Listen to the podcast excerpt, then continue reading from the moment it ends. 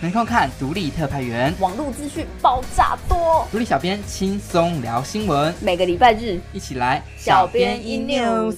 嗨，大家好，欢迎收听小编 in news，我是渡边，我是立边我，们是独立小编。那这周的独立特派员就播出了两个单元，和大家来谈谈美学，哎，你觉得美学这件事情重要吗？我觉得很重要诶，没有人不爱美吧？就基于人性这件事情，谁喜欢不好看的东西？可是我们在讨论美学的时候，收视率还蛮低的，多低就啊，不好说不，好说。 对就感觉大家也没有很注重这件事情。对啊，到底大家 care 不 care 呢？但它其实是重要的啦。哎，现在还在十月嘛，那路上不是会常看到一种风格也蛮明显的美学？所以你说的是华国美学吗？嗯，对，嗯，华贵美学怎么了吗？就我觉得他要跟这个时代说 goodbye 了，啊，真的，你好，你好残忍哦！很多人很怀念，不是吗？就是可能就是有些人喜欢，有些人不喜欢美学，可能就真的是这主观样啦。嘛但是嗯台湾整体的设计的环境跟美学的概念应该是有在提升吧？你像看是嘿，前阵子有那个新竹办的那个台湾设计展，就让整个新竹的旧城有了新的风貌。像我朋友他就嗯住新竹，他就说：“天哪，以前新竹就是一个文化沙漠啊，怎么可能变那么美、那么漂亮，还办这种活动？”哦，对。啊，就可是希望还是能长久有这个美感在啦，不对是啊，办了一个展它是就需要结束时。间去累积的，没没错错嗯，所以现在其实美学已经跳脱好看跟漂亮的层次了，嗯其实后面蕴含的意义跟附加价值才是真正的关键所在。但其实台湾过往的那个教育好像都没有那么在意美学这件事情，对啊，我们都是一直在考试跟读书，对，而且美术课还会被被利用，嘿，被嗯再利用、对，资源 回收嘛。对啊，难怪我自己的美学素养就很有限，哦天哪，就觉得自己好像有一点美学的要被激发出来的时候，就被老师扼杀了。对，因为被借课什么老师了扼杀，被数学老师扼然杀，后 嘞，就再也无法上美术课还了、有啊。爱上数学吗？ 没有啊，很 更懂得数学，对啊，被扼杀我的灵魂。嗯，但就有人发现台湾有这样不重视美学的现象，所以就发起了美学改造计划，希望孩子们呢可以跟我们就是 不要走的我命们的运路不一。样，对对对， 可以从小就感受到美学的重要性。而且我也是看了这一集才吓到说天呐，现在他们推广的这个教科书也太漂亮、太有创意了，就是拿到之后会想要分享给有现在有孩子的家长，嗯或让他们带回去给孩子看。我就自己也会想要翻一下里面到底是有什么特别的东西。，对，跟我们以前读的其实是差蛮多的。我们来跟大家介绍几个科目好了。我好从印象比较深的公民与社会课的课本跟大家讲好了。他们国乐上的教科书就有仿照选举格式的选举公告单，还有选票，也就是说孩子以后就会知道说他们未来会收到哪些东西，然后应该要怎么去阅读，有哪些重点，以及怎么投票，然后再搭上简单的漫画剧情，用比较轻松的方式来呈现这个比较复杂、严谨但是很重要的议题。也就是说，现在除了课本之外，教科书也会搭配一些小道具，嘿微博，哎，对，对，像是小五的综合活动课本，也是将外观设计成紧急救难包，打开后附有一张家庭防灾卡，让学生练习在灾害中如何自保。嗯，孩子们目前的反应都还算蛮不错的啦。那新马教科书除了刚刚说的小道具，再加上整体的美学设计，让很多对课本原本没有兴趣的小孩子，愿意花多一点时间去阅读，就是有一个诱因吸引他们来看。而且我觉得还有另一个突破，就是我们那年代不会有的，嗯，他我们们会到底是多老啊？就是 一直在想我们那个年代没有 的。啊，就真的没好有啦好啦好啦没。他们会结合影音元素，在课本中提供 QR code 或是相关的符号给学生扫描，嗯，就会跳出影片啦，或是 AR 扩增实境的内容，让静态的课本动起来，辅助文字来说明。好高级哦，这样感觉小孩子要没有兴趣也有点困难欸。就因为它有不同关卡要去处理，对啊，有有破些新关嗯的设 feel 计，对啊。美感教科书计划发起人陈慕天就表示，美学设计的第一个价值就是要帮助学生可以更容易吸收课程的内容，这也就是美学所附加的功能性。而且为什么会想要从教科书下手？嗯因为他觉得说课本这个东西是孩子们每天都会碰到、会读的，嗯，所以只要从这个地方下手，做好一本设计，就比较容易影响到所有的孩子，就是影响层面会比较广。哦，嗯那如果你现在拿到了一本数学的美学教科书，嗯，你觉得会让你的数学成绩变好吗？我觉得跟天分还是有关系。对我啊，的呃数学可能还是卡在那边，嘿嗯可是我们原本可能就是比较认真读书的孩子，就是。我们本来就会去读那些比较复杂，就就连以前那么硬邦邦的课本，我们嘿都还是读得下去。可是就会有些人，因为他会觉得说学，习动力低的，对、嗯学习动力比较低的人，他可能会觉得课本好复杂，长得不好看，他就没有动力去学习。那他的嗯天分就比较难，有机会被敲开来。但是如果有这样的美学设计或者是一些关卡等等的内容，让一些原本对课本这个东西没有兴趣的孩子有一个翻开的动机。对，那他的天分才有可能被打开。哦对，他们是一个敲门砖的概对念，哦对对对对，要有先有这个头，才有办法有后续啊。对所以对可能客群不是我们这些人。对，我们就是原本就是用功读书型，好吗好意。思哎、好啦好啦， 你很敢讲，对，除了教科书之外呢，美感教育也有延伸到校园的硬体环境了。台湾设计研究院就提出了一个计划，叫做校园美感设计实验计划。他们第一年就改造了九间学校。不得不说啦，改造前后真的是差异蛮大的。嗯，不同学校也有呈现出适合自己环境的样貌，我自己比较印象深刻的是，就是以前教室里面传统的黑板还有讲台、啊、还有讲桌被改掉了，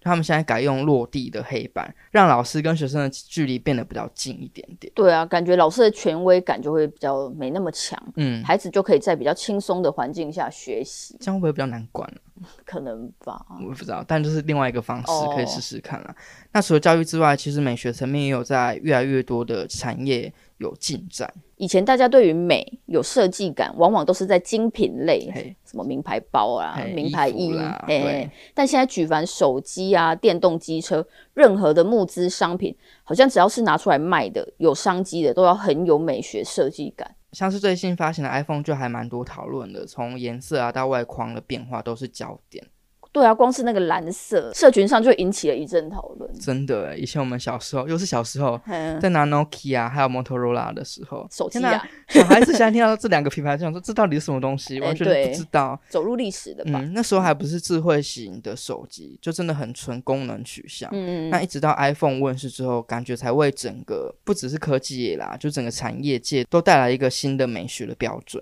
台湾也有许多企业开始透过美学设计来树立品牌风格。像是 GoGo 柔就蛮明显的啦，你在车水马龙的街上看到它，你就知道说哇，它是 GoGo 柔。对，而且他们不仅从车身哦，大到门市的视觉设计、电池的交换站，小到安全帽啊，还有产品的 DM，都一致性的传达出整个品牌独有的风格。而且他们的风格会强到，就是也是成为讨论目标。对，像是有一款就会被人家说是很像三角锥，就是交通锥，嗯，然后另一款就是说是莲雾头，反正就是大家会拿他们的外观来讨论。但嗯是像其他可能没有在美学上下，就传统的机车，对对，就大家就不会特别琢就是哦，磨它。就是机车。哎，对对对对对，嗯嗯嗯就没有讨论性啦，对所以或许有美学，也有讨论性，或许也会再带出一些商业的可能吧。就上机，没错，那颜色也很缤纷，他们也在颜色上下功夫，嗯希望透过这些色彩传递出快乐的品牌形象。好啦，反正无论是教育还是产业，要融入美学设计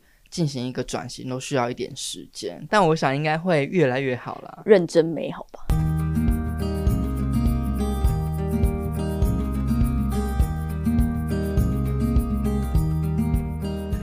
接下来跟大家聊聊社会企业，嗯，但我觉得应该有部分的人是不太清楚社会企业到底是什么东西，你要不要跟大家说明一下？对，因为我们那一天做完这一则之后，也有工作人员跟我反映说，诶，他其实看完还是不太知道什么是社会企业，嗯，所以我就跟他讲说，好了，你想成说是需要赚钱的社服团体，那我这样讲，你觉得对吗？合理吗？我觉得蛮，有达到一个点，因为我觉得还蛮容易听得懂的，哦就是我们一般知道的社服组织可能都是比较非盈利，或者是要募款的，嗯对，但是你刚刚说的需要赚钱，要有的自己社服团体，嗯就是他们有想要做事情去服务这个社会，但是他们也需要赚钱。自负盈亏。对对对对对对对，还蛮清楚的啦。好好，那其实近年来投入社企的年轻人可以说是越来越多，嗯，但社企要经营没有那么容易，因为现实和理想往往都是在拉扯的，钱就是最大的问题。哎、怎么好像不止社会企业，大家都在面临这个对啦问，我题？们也是，这是一个通则嘛？对大家都要面临理想跟现实。嗯，那以往我们都会觉得说，社会企业就是在做爱心啊，比较偏向非盈利。但看完这个单元，我就知道说，能够生存下来的社会企业，其实很知道现实面呢、嗯嗯，现实面其实很重要。像是城市浪人创办人张希慈就表示呢，社企经营最大的问题，就是因为这是一个全新的模式，然后你要用一个新的方式去解决一些旧的问题，这些问题可能是长久以来累积下来的，所以这是一个尚未成熟的一个新的模式，然后在市场上又没有一个可以参考的对象，因为可能每一个每一个社企他想要做的事情都不一样，不过城市浪人他也蛮清楚的，他们知道说要想出一套属于自己的商业模式，才是长久经营的办法，嘿而不是往传统捐款或非盈利的角度去思考。真的诶，连协助社企发展的核心人物黄正中，他也坦诚了，社企如果要生存，空有热情是不够的。他知道说，很多社企都觉得说自己的起心动念很好啊，想要做多理想的事情啊，帮助这个社会，但这并不代表说你做出来的东西或是产品是让大家都觉得 OK 或是觉得有价值的。就是要让人家买单。对啊，要买单没那么容易啦。嗯，因为一个社会企业能够进入市场，就一定要创造回流的消费，而不是说只是一次性的同情票。嗯所以这个商业模式跟所有公司其实没有不同。所以其实社会企业它就是企业的一种啊，就跟大一般的公司一模一样的。那绿藤生技的共同创办人廖怡文其实也蛮有相同的感觉。他认为说呢，必须要在经营和沟通之中去思考如何实现理想，并且还要满足消费者的需求。那城市浪人的执行长杨玉婷也说，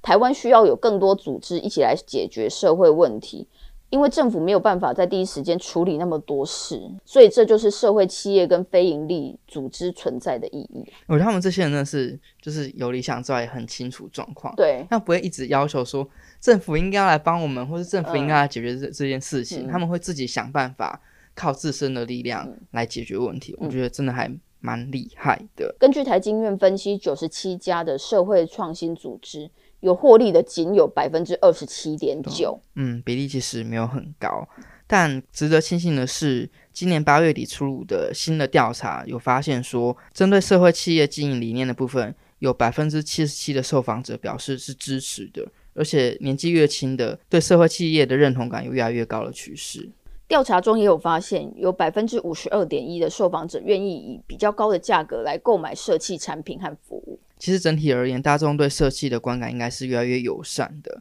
然后也希望大家可以多多支持或关注啦。但如果社会企业在现阶段就是还是有这么多经营的困难的时候，嗯可能还无法成为一个普及的企业形式，那或许可以反过头来想，如果每一个企业都能多背负一点社会责任，或许我们的社会也可以变得更好，也是一嗯个对方向。嗯，